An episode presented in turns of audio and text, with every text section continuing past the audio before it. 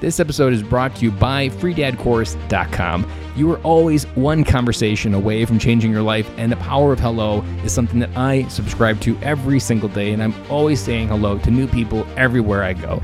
Increasing your opportunity, increasing your connection, and getting access to the solutions to the problems that you are facing, whether you're on active duty or just beginning your veteran transition, or been transitioning out for 20 years on the other side of hello are the solutions that you're looking for. Again, head on over to freedadcourse.com, get your five episode audio course to create more connection, create more friendships, and get back to living the life that you're trying to design. Dory 1, this is Fire Team Delta. Dad's coming home. Welcome to the Military Veteran Dad Podcast, where it is our mission to bring every dad home. I am your host, Ben Killoy. I'm a United States Marine veteran, husband, and a father. We will bring authentic conversations to inspire action in your life so we can close the gap between the dad you are today and the dad you want to be tomorrow. This is the Military Veteran Dad Podcast. Hey guys, welcome back to another episode of Military Veteran Dad. I'm your host, Ben Killoy. This is episode 134. I just got off of a five day hunt and fishing expedition up in northern Wisconsin. Great time. Stay tuned for this upcoming Fatherhood Friday where I'll dive into it, unpack a little bit what I learned, what my experience was like, and all that going with it. But today, we've got Jake Blanchard. Jake is just an all around good guy, and he's been through a lot of the same struggles that I've been through. And that's what originally attracted me to Jake. I've been on his podcast, he's coming on mine today the episode it's just really rich in experience and having to really unpack those things that are holding us back. Jake is not a veteran, but his story is one that every veteran needs to hear because we are all trying to rewrite our story and to leave the past behind and enter the future. So let's get right into this interview with Jake Blanchard. And if you want my big takeaway, hang on to the other side. Welcome to the podcast, Jake. Hey, Ben, thanks for having me, man. I'm really excited for this because this our friendship just got started. I was on your podcast, you're coming on my podcast, but our stories I feel like are intertwined in the same bookshelf but within different components of life and how we had to kind of just reboot ourselves. You weren't connected to the military, but our stories and what you had to go through are so much of what other people had to go through within their life. So tell us a little bit about your life today and then we'll go back a little bit and figure out where you were and how you got where you are today. Yeah, sure. Uh, we'll hit the top of the waves here. Uh, I own a management consulting firm. Uh, so I focus on like process improvement and project management, um, just anywhere that a business has uh, problems operationally. Uh, I love to work in that space, uh, and I either contract out other consultants so that we can can bid on it together, or I'll hire a team, you know, project to project. Uh, I also do a podcast. You mentioned it here uh, in the intro, the Jake Blanchard podcast. I have guests from all walks of life come on, share their stories, their insights, their journeys. Uh, and again, uh, honored to have you on in the past as a guest. I do a web series called Out Jakes, uh, where I, I, like to explore different topics. Uh, and then I also do high performance coaching. So, you know, really, I've got kind of four different veins that keeps me entertained and excited and continuing to grow. Um, but my background professionally is in supply chain management. It's where I got my formal education, undergraduate master's degrees, uh, and worked a lot of years in healthcare, um, traveling the country for a lot of years, uh, working with different health systems, really well known health systems in various roles. Um, yeah, absolutely. Been in Boise for about 15, 16 years. And before that, uh, grew up in Alaska by way of Louisiana. So I've been all over the place and uh, enjoyed every minute of it. So, like, you were born in Louisiana, but you were mostly raised in Alaska. That's right. Yeah, I, I was born in a, a, small town called Lafayette, Louisiana. Well, actually, it's Lafayette's not the small. I would say town. Lafayette's not very small. It's got its own um, university, if I remember. Yeah, I was born in Lafayette. I live south of Lafayette, like kind of Youngsville, Abbeville, Erath area. Um, my dad's side of the family, Cajun man. Like when we say Cajun, I mean like David, you know, Blanchard is a obviously it's a French last name, uh, and a lot of rich Cajun French history uh, uh, in, in, that name. And then, you know, my mom's side of the family from from South Louisiana, East Texas. Uh, so I was the actually the first like generation, I guess, that kind of left Louisiana. Um, most of my family is still down there on both my dad's and, and mom's side. So let's go back to a moment because I almost I, am so interested in the gap between like your early years in Alaska and where you are here, but then also knowing there's some trials in between. So when you graduated high school, what was your programming like in your mind and how life worked? Oh man, that's a great, that's a great question. Um, you know, high school was an interesting time for me, man. I was uh, I was fortunate enough um, to be in a rock band. I was uh, I was in a heavy metal band with a couple of friends of mine, uh, and we were practicing all the time. We were decent, um, it'd be pretty good, and I played a bunch of shows. And that's actually what I thought I wanted to do was like play bass guitar in a rock band and go travel around. I just so happened my junior year start to uh, to date a gal uh, who's my wife now, Megan. We've been together over 17 years. We've been married for 12, and she had a really good head on her shoulder at the time. And uh, she was looking to go to radiology school, and she wanted to be an X-ray tech. And you know, I wasn't necessarily sure on what I wanted to do. It was like, well, if I go to college, I could probably get in. I had decent enough grades, um, but I had very little realization of what that journey might look like. Like I'd sat for my SATs, ACTs, definitely didn't blow anything out of the park, really average or maybe below average uh, from that standpoint. But um, her being driven allowed me to see a future outside of, say, the state or a future outside of just having the blinders on, wanting to do music only. Uh, so I took a chance and followed her to Idaho. Um, we started living together at 18, and uh, that's kind of what my programming was then. Was just like, hey, let's let's take a chance. Let's get out of Alaska and let's see if we can make this work. So did you believe that there was like other roads or did you kind of still adopt it like there was I have to get a job, I have to go to school, I have to follow this common path of what we call the American dream?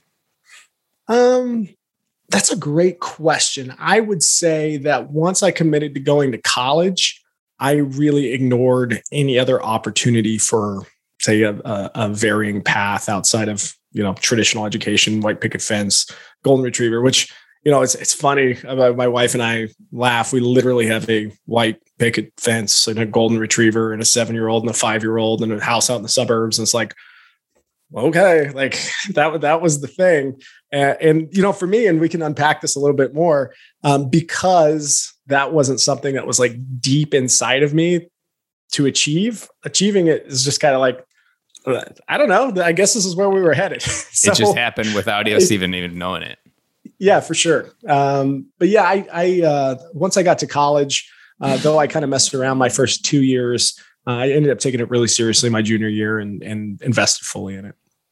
Was there anything you got wrong about how life works in those early years that you kind of just assumed because everybody else was doing it? Because for us, and I think veterans even, because we're coming out, we're following using our GI Bill, we go out, we do what we're supposed to do, that we just don't really ask better questions to see if there's something different. Even once we get to school, we just kind of think that there's this road you follow and you're you get to the end, you get your paper, and then you move on to the next step. It's very process orientated almost from like what probably what you do now.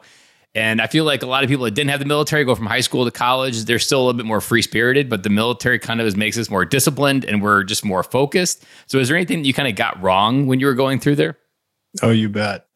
I, I think the biggest thing was um, because I was a okay student, um, I was got really good at arguing C's to B's in high school. I used to like I'd get like a C plus and I would like look through the test and I'd pick the couple of questions that would get me over the edge. And then I would go basically argue with a teacher to get her to like or he to understand that like this is how I read this. And like I had this whole lot, like I spent more time trying to argue one or two questions on the test than I'd spend on the test because that difference between like a C and a B in my parents' eyes was like really big. So I wasn't doing the work and I could kind of argue myself into this realm. And a lot of teachers just kind of gave up. Like, yeah, whatever. I'll give you the, the other two points if that's uh, so important for you. But by the time you get to college and by the time you have like an actual job, you realize that like you can't just argue your way into things and that was a big realization for me i mean i was i was always trying to make that extra effort to to convince people of you know maybe there being another side to something uh, and i got a lot of value out of those conversations but you know reality kind of hits you in the face and people aren't uh, you know they're they're not saddling up for that kind of shit all the time so um, you know a couple people losing patience with me early on made me realize that you know maybe i should just let my actions speak for themselves and do the work and and and uh, be a little more uh, reliable. What I hear in that is almost this like early lesson that you had to learn that the external universe won't validate what I have to feel on the inside myself. 100%. Yeah. Like, uh, like my parents' approval, these extra points, like whether a professor says it or not. Like, was I? I'm sure there's a little bit of ego in this that you went around bragging you could go from C's to B's. That this was all kind of like external cushioning to make up for that feeling that maybe you didn't have on the inside. Yeah, yeah. I uh, my dad, the first business book I ever read, my dad gave me. I was like 13 years old. I still have it on my my bookshelf over here. But I believe the title is something along the lines of you don't get what you deserve, you get what you negotiate. And I like really took that to heart. It sounds like it. and I, and I figured like I could just negotiate my way out of everything, but and there's an important skill set there. Like negotiation is critical in my day-to-day business running my firm like absolutely you have to be able to go to the table you have to kind of know what the stakes are you have to know what your best alternatives are in any kind of negotiation that you get into. But really, if that's your core value proposition, uh, as opposed to like, hey, I'm a really hardworking individual that also can negotiate for myself, like that that shift in paradigm was important for me. And I found it around 21 years old, 22 years old, something like that. And I feel like when you were able to like negotiation in in general is when you come from the place of as a whole person, it's more about like what's the truth on the table versus almost negotiating some like ego or trying to just like hide something. And then there's also then you hurt your trust when you're doing it from that component versus like this is what it is but we're really not where we need to be. But you're not doing it from that place of like what you had mentioned earlier about the feeling of something on the inside. Oh sure. And, and, and they'll tell you if you study negotiation what you're really looking for is a win-win or a win-win-win right i mean you you really want to make sure that all the people who are participating uh, in the negotiation are walking away from the table feeling validated, feeling whole, feeling like they got the best deal or got a, a, a good deal uh, in there. And when you're only negotiating selfishly, like for a grade, um, your teachers aren't winning. They're not getting value out of that. Uh, and if you take that into the work environment, you could probably relate thinking about people that you've worked with that can't take individual responsibility, They can't raise their hand and say, Hey, no, I did that. They'll try to convince everybody else that it was someone else's fault or some happenstance that they have nothing to do with. Um, I'm glad that my maturation process started to kind of shift and, and kind of give up uh, on always trying to convince everyone how right I was. So let's go to your dad origin story. Because when you we just first found out you were becoming a dad, and like two weeks prior, you weren't in the best physical shape and you'd almost kind of like let kind of life become stagnant probably from the way you were describing it. Yeah you know there's actually there's kind of two layers to that. So i know you and i have talked a little bit about um, my my daughter being born and really being an awakening for me but i have a i have a son who's about two years older um, and i had quit my job uh, at a hospital this was the end of 2012 to take an opportunity to be a consultant in Southern California. So I was literally getting on a plane every single week from Boise. I was flying into Los Angeles. Um, and two days after I quit my job, my wife told me she was pregnant with our first child.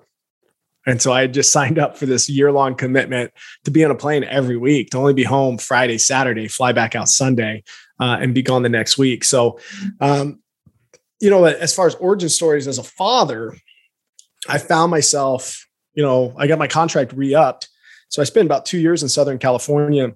The first year of my son's life, I was home for about 70 days, um, which was tough on me. And when I came back home uh, to start working for a health IT um, consultancy here in Idaho, uh, I had a lot of toxic head trash uh, in my brain parts, and it turned into a lot of uh, overeating. It turned into like drinking every day. It turned into it manifested uh, into a lot of um, what what I would consider fairly negative uh, behaviors. You know, the you show outwardly what you feel inwardly sometimes, and, and that's certainly what I was uh, doing. But to the next point, um, right before my daughter was born, so about a year after I'd gotten back from from uh, my stint in Southern California, um, I realized that I was 240 pounds. Um, I'm 5'11, so I was definitely overweight. I was uh, going on like a mile walk to the park in our neighborhood, getting gassed. Uh, there was just no cardio involved. I'd made some efforts to kind of lose weight, but nothing that was tied to discipline or real goals or anything like that.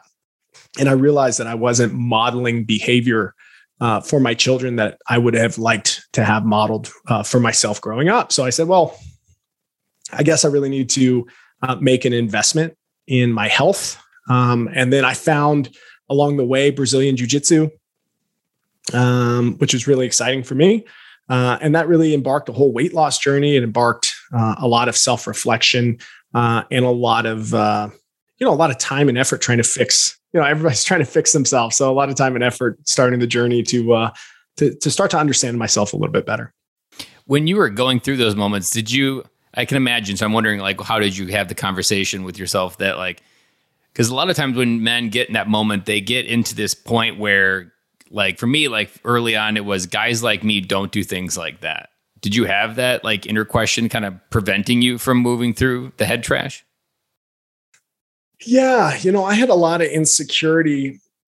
Um, it, well, let me let me put it this way. I, you know I'm a big reader. Like I, I read books all the time, and I and at the time, even before I was really trying to work on myself, I was reading business books or self help books or motivational books. But I would read everything in the book and instead of taking in the information and truly reflecting on it, I would just like, I was reading for the sake of reading. I was like, I'm doing something. Like I'm reading, and the act of me reading is going to help fix the problem, as opposed to I'm distilling the important information out of this. I'm being critical of myself in a positive way. I'm extracting maybe the behavioral changes that I need to make, and then I'm applying them practically in my life so that bridge wasn't ever being crossed. Um, but I was reading a bunch of books and I was wondering why I wasn't getting better. Um, but to, to answer your question directly, like I wasn't thinking guys like me don't do X, Y, Z. I was thinking I'm doing what I'm supposed to be doing. Um, but maybe this isn't for me because I'm not changing. Mm-hmm. That like so, it just kind of took you to internally like keep asking the same question. I'm like, why am I getting the same result? And then, okay, like maybe I'm doing the wrong process. Yeah, exactly. So let's go into a, a, slightly different area. So within this component, you're kind of at what your bottom would I would call figuring out that you're consuming a lot, but you're not really doing a lot with it. And now looking back in my own life, I know one huge ingredient that is who you surround yourself with.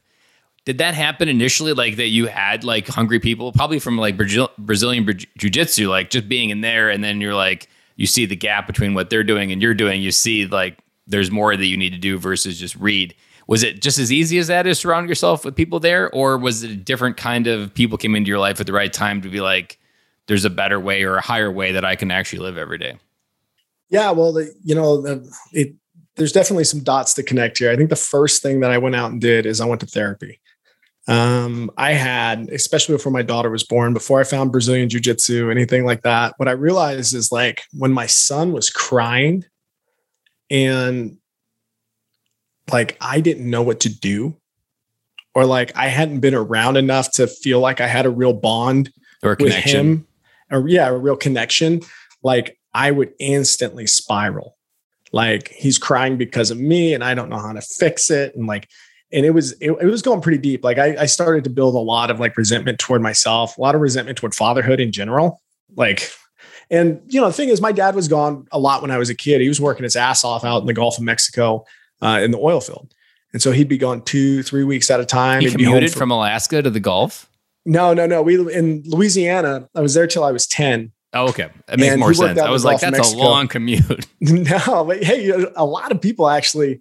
Um, a lot of people do do that though, but they, I was like, that's a long commute. Places like Louisiana. I know people in Florida that go up to the North Slope to work two and twos. Um, but yeah, so he was um, so he was doing that when I was a kid, and so like I had a lot of resentment on uh, toward myself. I'm like, hey, like I said I wouldn't do stuff like that. You know, not not demonizing what he did. It just was an inconvenient way to live as a child. You want your dad home all the time, um, and so I had to deal with that. Went to therapy. And then, you know, at some point in time, I I started to find a little bit of, of personal responsibility in that, and started to find a little like, hey, it's okay. You can start to forgive yourself. The only thing that really matters is is what you do moving forward, you have a lot of time. But what's happening right now is you're not going to be happy if you pull this current state forward. You have to change something. Um, and so, yeah, certainly found your jujitsu and then found a group of, of folks in jujitsu that are just good, solid men and women uh, that are, are going to improve every single day. And being in an environment where I was learning, but I wasn't learning like business, I wasn't learning like, you know, I'm not a, I was never like a fiction reader.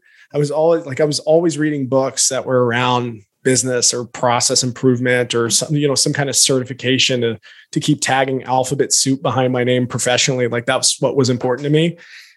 But really when I, I just opened up and allowed myself to learn something for the betterment of myself with on my journey, uh, my pace, um, and allowed other people to give me advice and destroy my ego. I remember first time I walked into jujitsu, was a 15 year old kid who absolutely throttled me. I'm a 29 year old, 240 pound man, and I got a 15 year old climbing on my back like a spider monkey, choking me out. Um, that's a humbling experience, you know? And so, yeah, absolutely. Being around uh, a group of individuals in that way starts to catalyze um, a focus or a, a, more deeply entrenched sense of self uh, that that catalyzed a lot of change forward as Matthew McConaughey would say from his recent book Greenlights, you learn the approach to life versus like the knowledge of life or the the doing of life. But it was like as he says his book isn't a self help book, autobiography. It's an approach book of how he approaches life and ended up where he is. And that's what you kind of get when you observe a process. Because, like you said, Brazilian Jiu Jitsu isn't something that you can make a million dollars at. I mean, you probably can, but most people won't. But it's something that just kind of carves away your soul to reveal more of what's underneath through that BS. And and it's in one of those physical things as well. Like you actually have to like put in the work. You have to grow through that work, and you get to see the transformation as well. So like it has a physical metaphorosis that happens, the internal part. I can only imagine how that like materialized throughout your time. And I would imagine your son's old enough for it as well now, or not yet. Uh, he is, and he he trains kind of in the winter time. Uh, he's a lacrosse player, so like he's he's seven. He's about to turn eight actually next week, um, and he just he loves that sport. So we're kind of anytime he has a gap in his schedule, he'll go and train, uh, and it'll be up to him when he gets a little older if he wants to train really seriously around it. What day is your son's birthday? Uh, the 18th. That is the exact day of my son's birthday. Oh, nice. How old's your son? Seven, or he's oh, turning he's seven. Oh, he's turning seven. Okay, so yeah. Easton's turning eight. Uh, that's really cool, man. Yeah, like the, the irony in our stories continue to continue. For sure. So let's go into like you've got this moment, you're rebooting it, you're kind of peeling back away the onion, you're revealing more of who you are.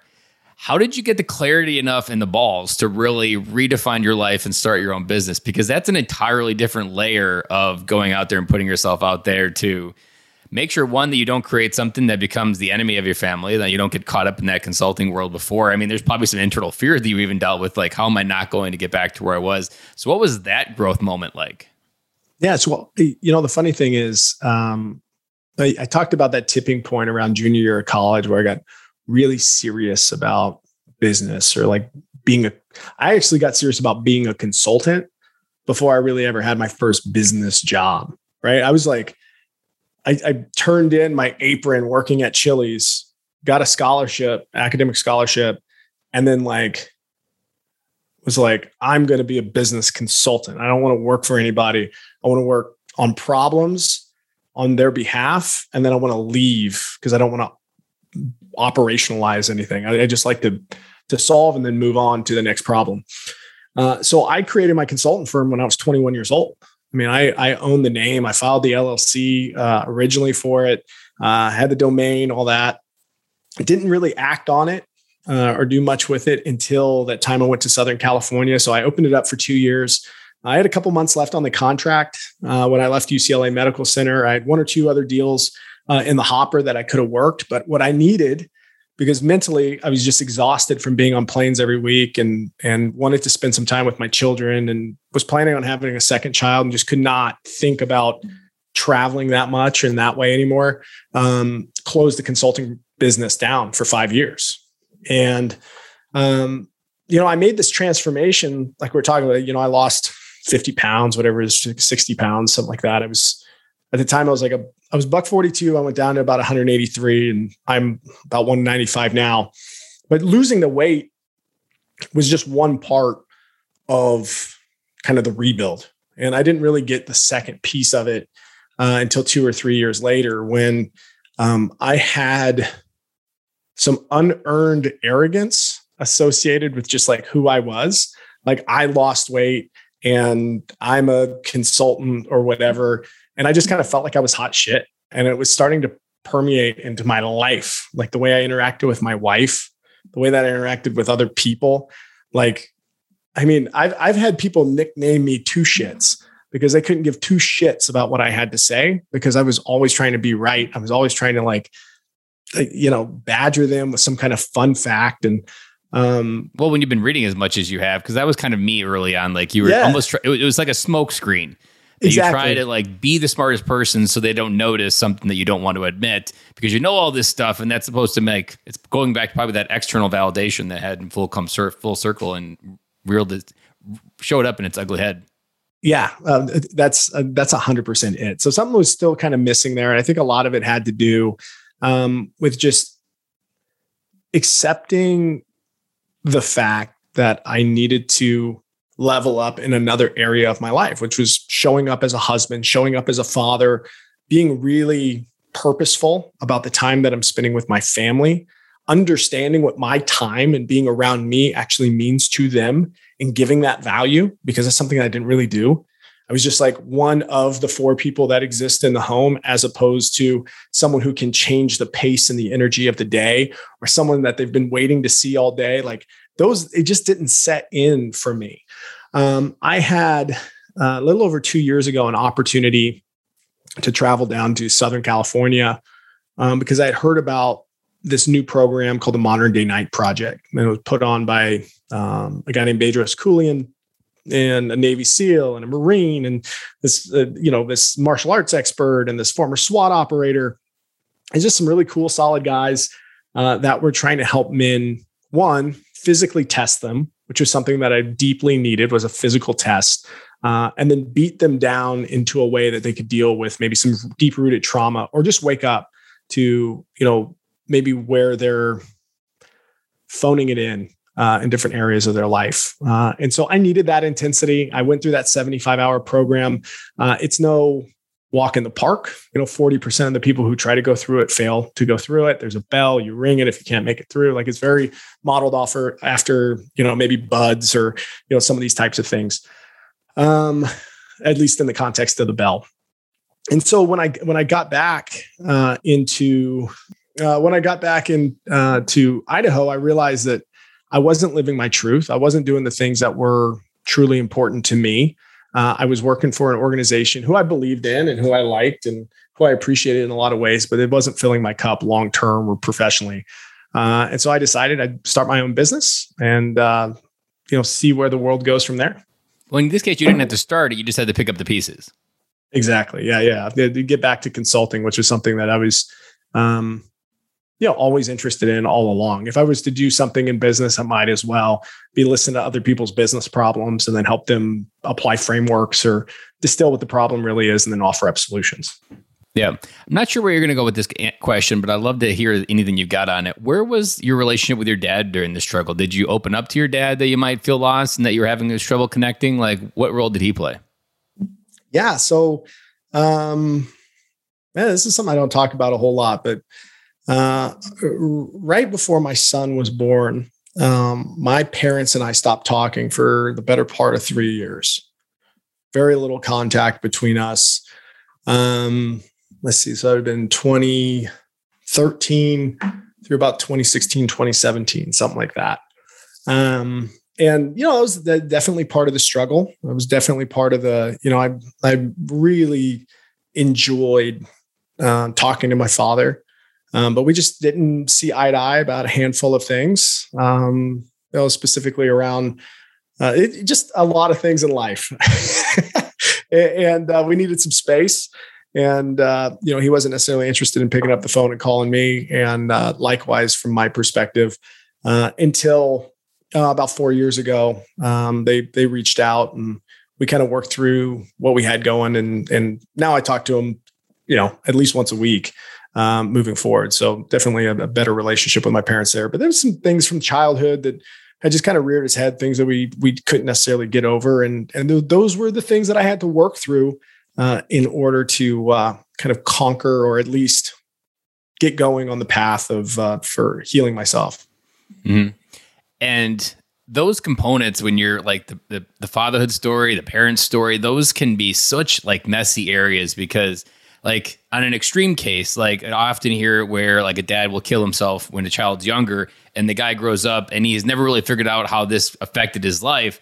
Like i, I actually learned this from larry hagner's podcast that like when a dad kills himself his kids are haunted with the question why didn't my dad love me enough to stay and that feeling that void like that always and so i can imagine there was that void even for those three years like you just you couldn't fill it. Like it was just one of those that like you couldn't numb it. You tried to numb it. You tried to run from it. You tried to not acknowledge it but it just kept kind of being there and it was something you had to go through to actually get to the other side and discover whatever was supposed to happen and get to that place where you can rise up on your own. Like that's the i think that's the modern man story that we need to recognize where we're like the boundaries of love, where we're not recognizing where we didn't get it early on, where we're trying to get it from others, and realizing the only person that can move your life forward is the man in the mirror. And it's the love you've got to bring to yourself to create that whole person.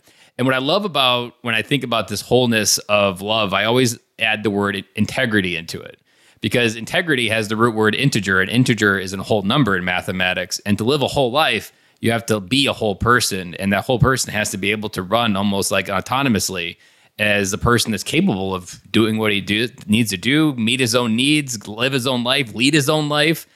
And if we haven't identified those early stories, it's just kind of like that ball and chain that slows everything down.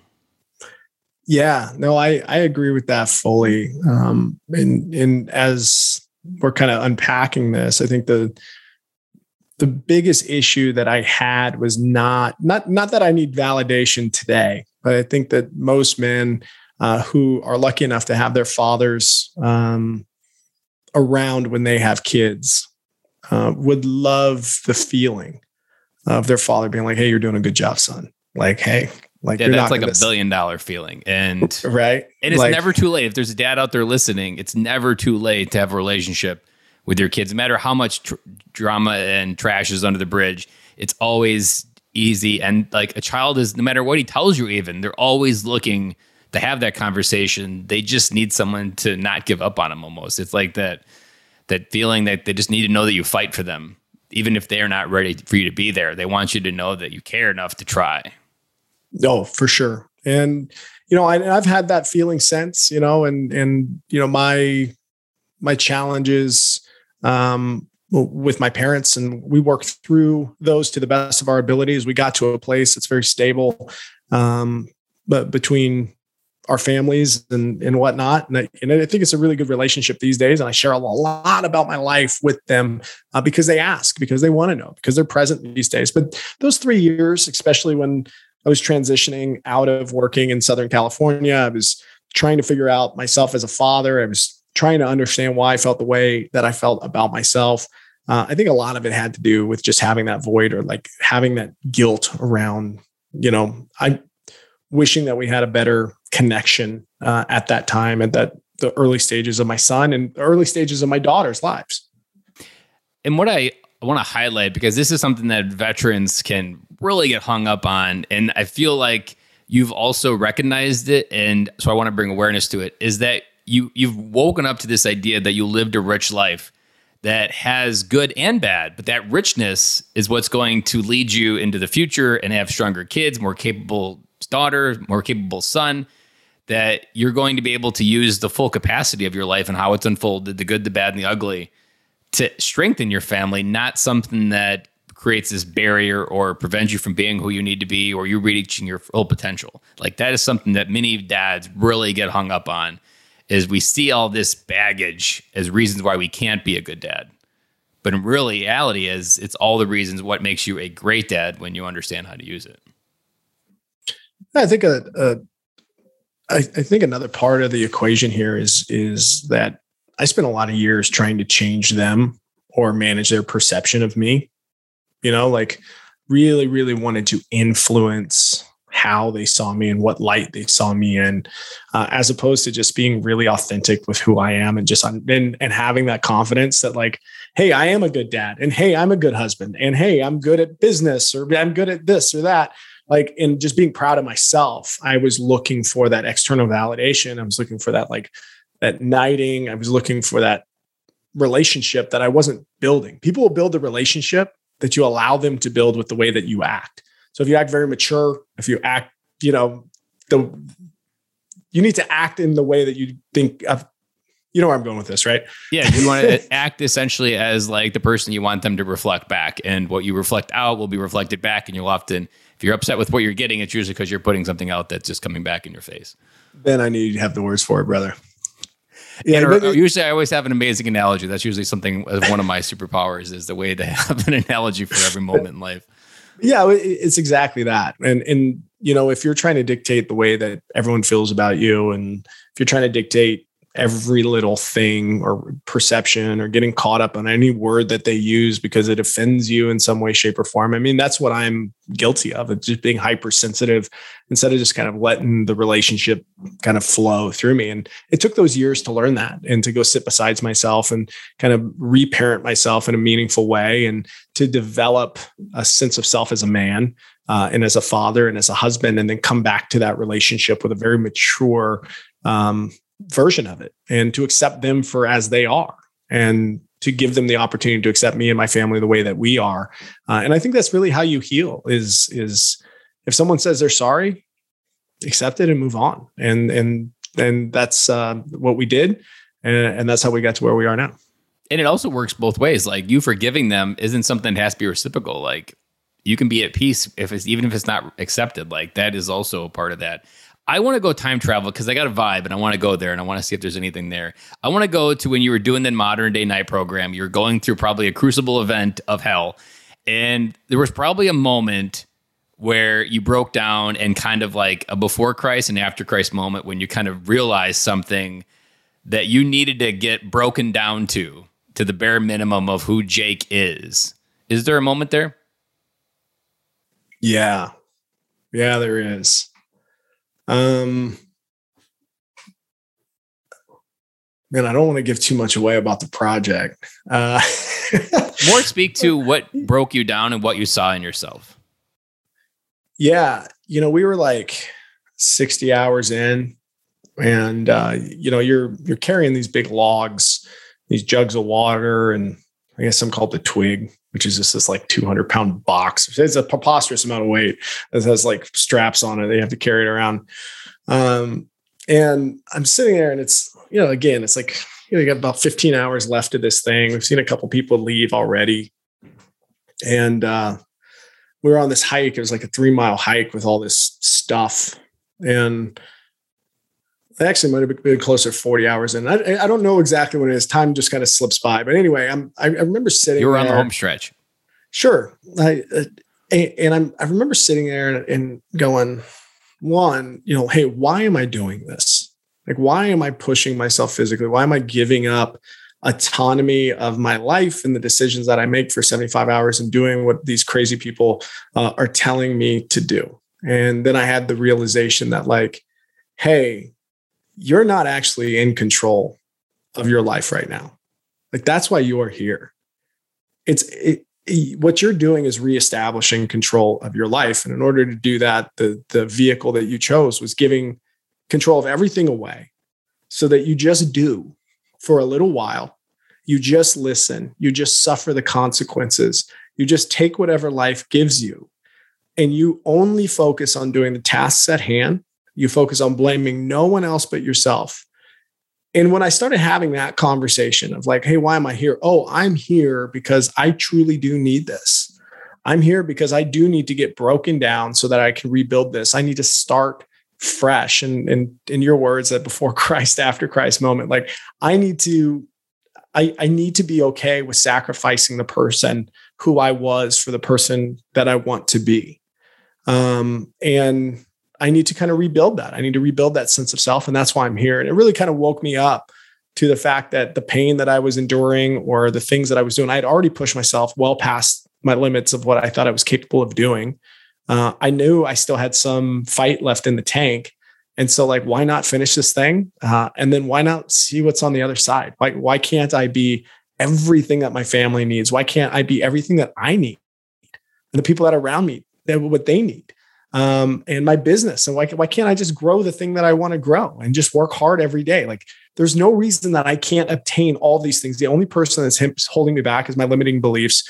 Um, and so, you know, probably paraphrasing actually the conversation that I had when you're on like a 20 or 30 minute hike, uh, carrying heavy shit.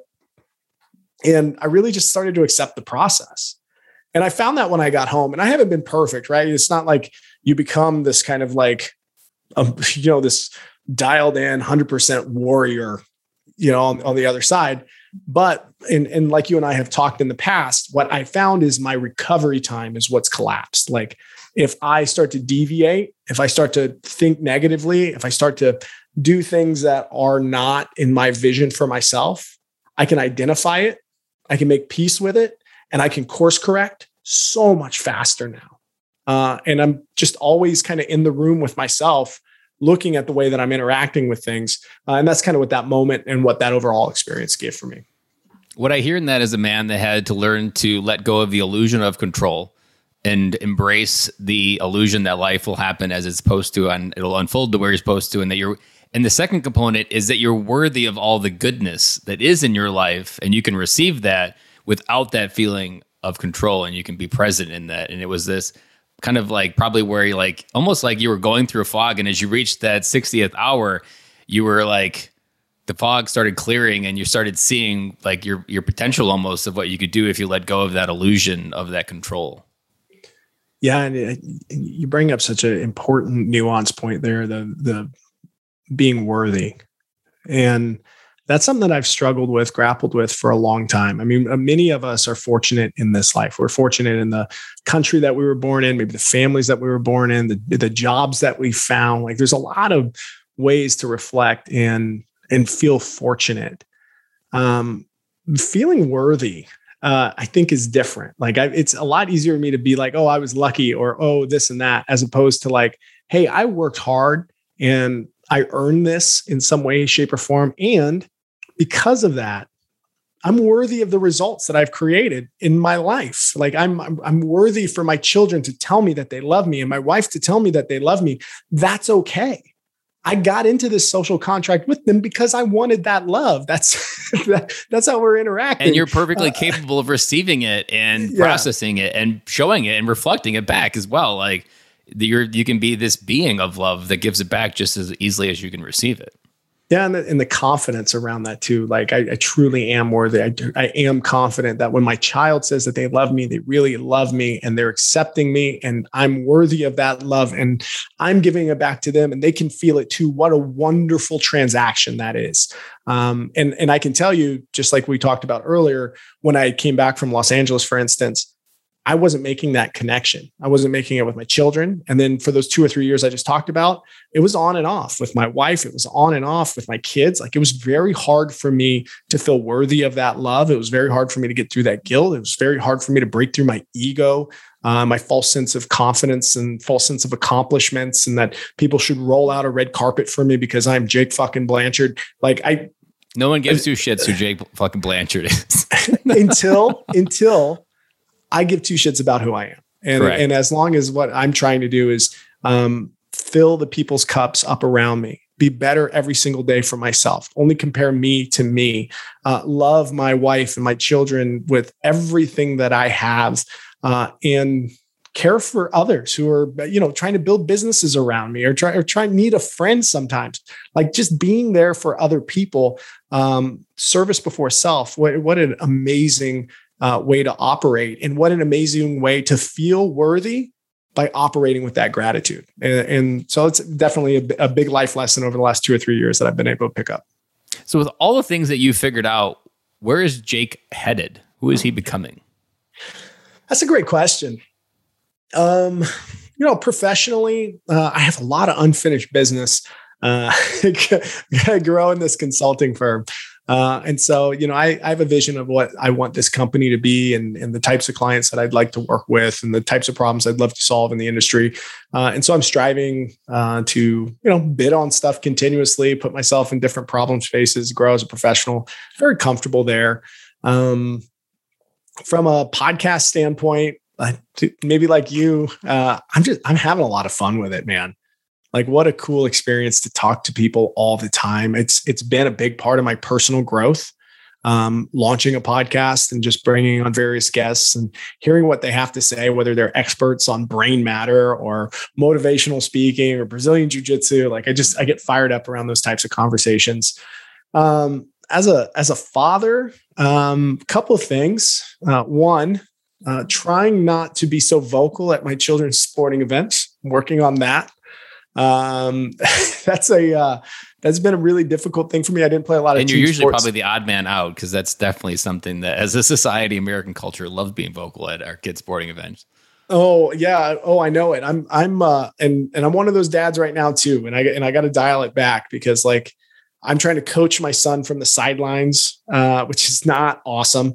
Uh, I see him now, like he'll make a play and then he'll like look over at me, and I'm like, "What are you doing looking at me?" And then my wife is like, "You know, you created that, right? Like you, you're the person who's reinforcing this like positive, negative behavior you on the t- sideline." So like, there's areas that as a father, I mean, I'm I'm attuned to that I'm like messing up. Uh, but I hear your I have, ears are wide open now. Maybe versus like a few years ago, your wife would have given that feedback, and you're like, "What does she know?" Oh yeah, hundred percent. Like just the, the fact that I trust her, that she's giving me feedback that will improve the relationship that I have with my children, and that I'm not infallible and or infallible or however you say that word. Um, that's that's big. So like I really saw it toward the back end of his last lacrosse season. Uh, I worked on it during baseball. I didn't do the best. Um, and I was also coaching his team, so it was a hard balance for me. But as he goes back to lacrosse next month, I'm just gonna clap and smile and you know give him my love and, and appreciation and uh, kind of go from there. So you know, just little stuff like that, man. I'm so interested in in figuring out ways to become a better man every day. Um, figuring out ways to uh, to, to become a better husband. Um, and so yeah, that's, that's what I'm working on right now. What I hear in all of that is a Jake Blanchard that's choosing to become life. Yeah, yeah, exactly. I'm like that, everything not, you yeah, do and everything in your life represents being alive. Yeah. And all the things we use to define something that's alive versus dead or sick or dying. Yeah, and it's and it's around expectations too, right? If if I sat there and I tried to pick up the pen and author how everything should be before it happens, I'm going to walk around pretty dissatisfied uh, with the results. Uh, people should talk to me in this way like my kids should view me in this light. Like i'm just i'm out here to earn it man. I'm, I'm out here to earn their love. I'm out here to earn their respect. I'm out here to earn my place in their life um, and the rent's due every day. And i just need to keep showing up uh, in, in, the best way that i can. I'm going to have my bad days. I'm going to have my blind spots. Um, and i just i need to find those people in my life who are willing to tell me uh, what those are. C- case in point uh, and I, I, hope my mother-in-law listens to this. By the way, Rhonda, I hope you're listening. Um, but my my wife the other day, she goes, "Hey, my in-laws, uh, you know, they're they're going to um, potentially come uh, to town," um, and she goes, uh, "Hey, we're going to take this road trip," and I'm like, "Awesome, let's take this road trip." And she goes, "Yeah, my mom asked that you not drive." I'm looking at her and I'm like, what do you mean by that? That I'm not, that you're going to come to my house and I don't get to drive? And she goes, Yeah. She goes, When she's in the car with you for a couple hours and you're driving, she gets car sick. And I'm like, Well, that's her problem, right? Like, I can't control someone getting car sick. And my wife goes, No, I do too. She goes, You drive really jerky. She's like, you, Your foot on the gas and the brake is inconsistent. She's like giving me all these driving tips. And I, I got my feelers hurt for a good hour uh, on it. I kind of fought it for a little while. And then I was just like, maybe there's some truth to it. I was like, maybe, maybe there's some truth to the way that I drive is dissatisfactory to people. I ended up asking my kids, I asked my son, I was like, son, I was like, do you feel like I drive pretty jerky? He's like, yeah. And I'm like, oh man. so that's something I'm working on too, man. Trying to just be open to that kind of feedback and trying to in, improve, uh, improve all the little areas I can. I'll help you honor that because there was a moment where I had to get honored in the same way of give yourself the grace to, that you created the space for people to speak openly about that. Like it's something simple, but most men would not be able to have that conversation or hear that feedback without it turning into a big argument. You actually have that psychological safety that your your son even felt safe enough to say it about his dad. Yeah, and you know, here's the thing: I get I, I, this last week because this is a pretty fresh this is a pretty fresh wound here, Ben. Um, you know, I, I get into the the car, the truck now, and I'm like, all right, I'm gonna drive. I'm gonna drive the speed limit one, maybe just a little over instead of a lot over and I'm going to really focus on my gas to brake ratio here. I'm going to slow down when I make those corners.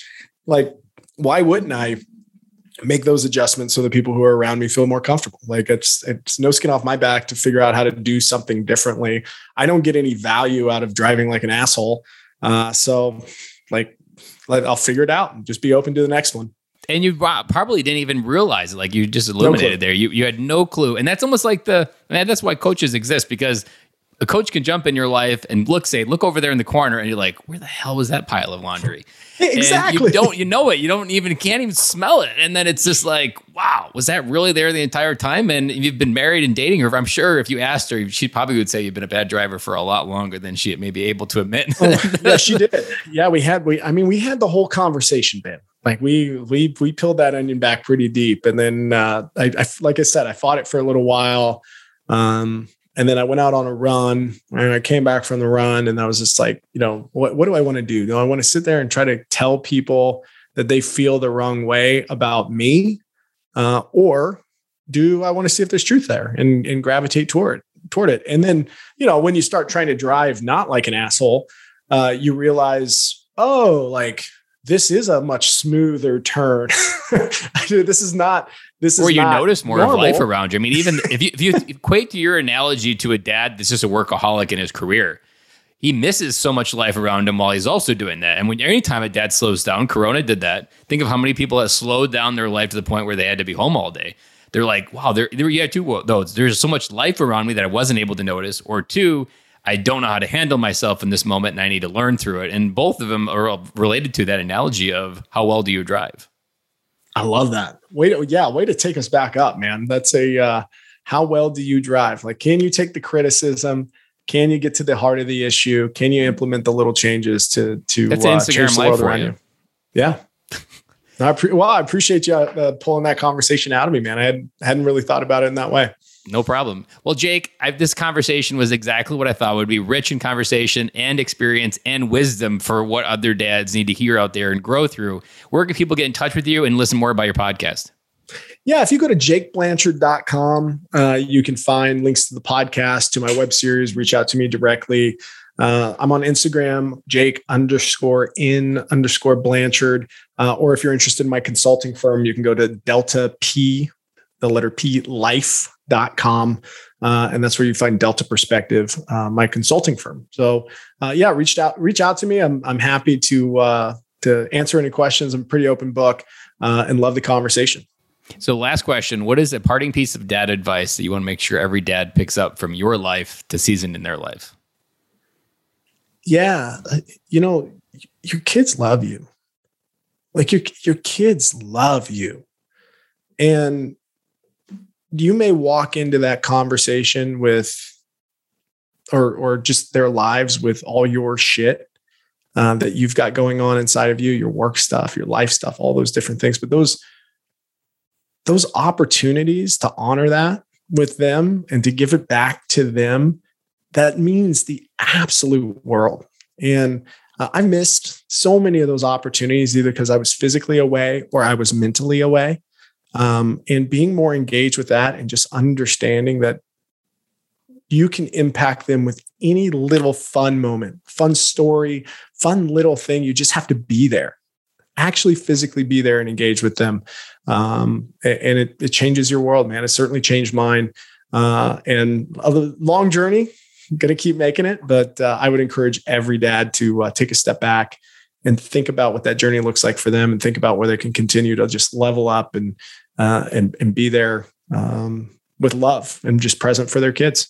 Well, I can't wait to see what the Blanchard legacy does from your daughter's standpoint with a, a father that loved her in the way that she, he did, and your son who believed in him in a way that he wanted to like go out in the world and do big things with a dad that is hungry as you are. So I'm really excited to see where your legacy goes. And again, thank you for coming on the podcast. This was everything and more that I wanted it to be. Ben, I appreciate you, man. Thanks for having me on. Thank you guys for listening to today's episode. I hope that that episode opened you up to the whole idea of being able to rewrite your story and choose life.